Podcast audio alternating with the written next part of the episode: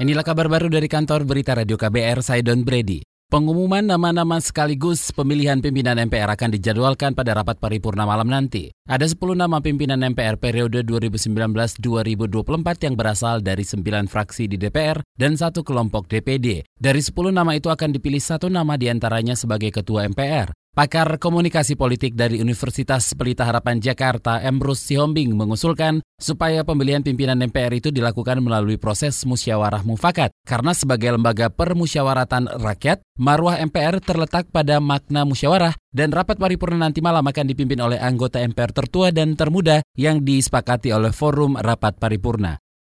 Saudara, MPR menggelar rapat konsultasi gabungan pimpinan sementara membahas mekanisme pemilihan ketua MPR. Informasi selengkapnya bersama jurnalis KBR Heru Haitami. Heru silakan.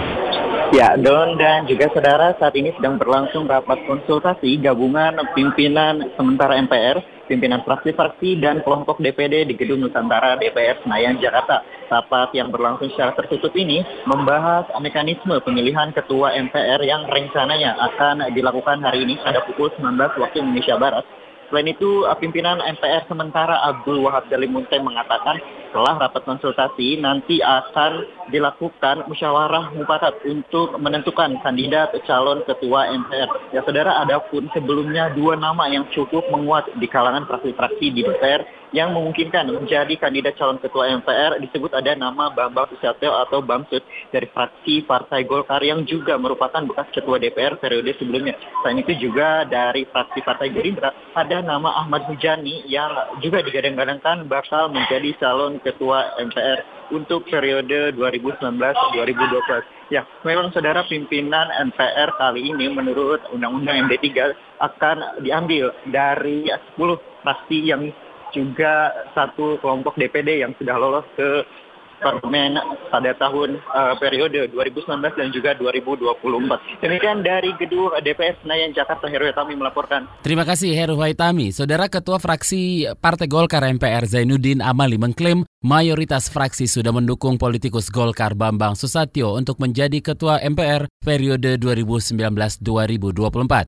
Zainuddin mengklaim sedikitnya sudah enam fraksi yang mendukung terpilihnya Bambang Susatyo. Saat ini Partai Golkar masih tetap fokus melobi partai-partai lain seperti Gerindra untuk bisa memuluskan jalan Bambang Susatyo menjadi Ketua MPR. Fraksi PDI Perjuangan, fraksi Nasdem, fraksi Partai Persatuan Pembangunan sudah terbuka menyampaikan ke publik mereka mendukung calon dari Golkar. Kita akan eh, berkomunikasi terus dengan Gerindra. Di luar itu fraksi PAN, PKB, Demokrat itu sudah juga menyampaikan uh, dukungannya. Dari pernyataan para uh, pimpinan fraksi itu sudah hampir semuanya ya memberikan dukungan kepada Pak Bambang Susatyo.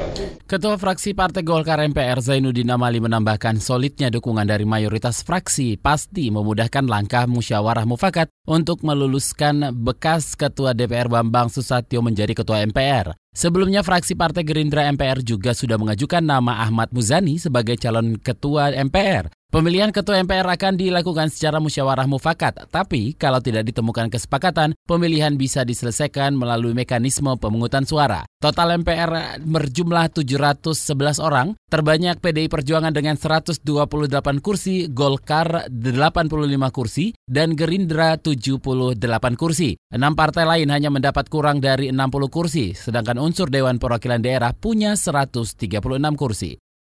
Saudara KPK hari ini mengagendakan pemeriksaan sejumlah saksi untuk kasus dugaan suap di maskapai Garuda Indonesia yang melibatkan bekas direktur utamanya. Informasi selengkapnya kita simak laporan jurnalis KBR Mutia Kusuma langsung dari Gedung KPK Jakarta. Saudara, Komisi Pemberantasan Korupsi memeriksa bekas direktur teknik pengelolaan armada PT Garuda Indonesia, Hadinoto Sudikno, sebagai saksi terkait perkara suap pengadaan pesawat dan mesin pesawat dari Airbus SAS dan Rolls-Royce Royce PLC pada PT Garuda Indonesia. Juru bicara KPK, Febri Diansyah dalam periksa menyebutkan Hadinoto diperiksa untuk tersangka bekas Direktur Utama PT Garuda Indonesia, Emir Sah Satar. Selain Hadinoto, KPK juga memeriksa saksi lainnya yaitu pensiunan pegawai PT Garuda Indonesia, Kapten Agus Wahjudo, dan bekas Direktur Pemasaran dan Penjualan PT Garuda Indonesia, Muhammad Arif Wibowo. Dalam perkara ini, KPK telah menetapkan tiga orang tersangka, yaitu bekas Direktur PT Garuda Indonesia, Emir Sah Satar, bekas Direktur Teknik PT Garuda Indonesia Hadinoto Sudikno dan bos PT Mugi Rekso Abadi Sutikno Sudarjo yang sudah diperpanjang masa penahanannya hingga 30 hari ke depan. Sementara Emir Syah sendiri diduga menerima suap senilai 20 miliar rupiah. Dari Gedung Merah Putih KPK, Mutia Kusuma Wardani untuk KBR. Demikian kabar baru dari kantor Berita Radio KBR, saya Don Brady.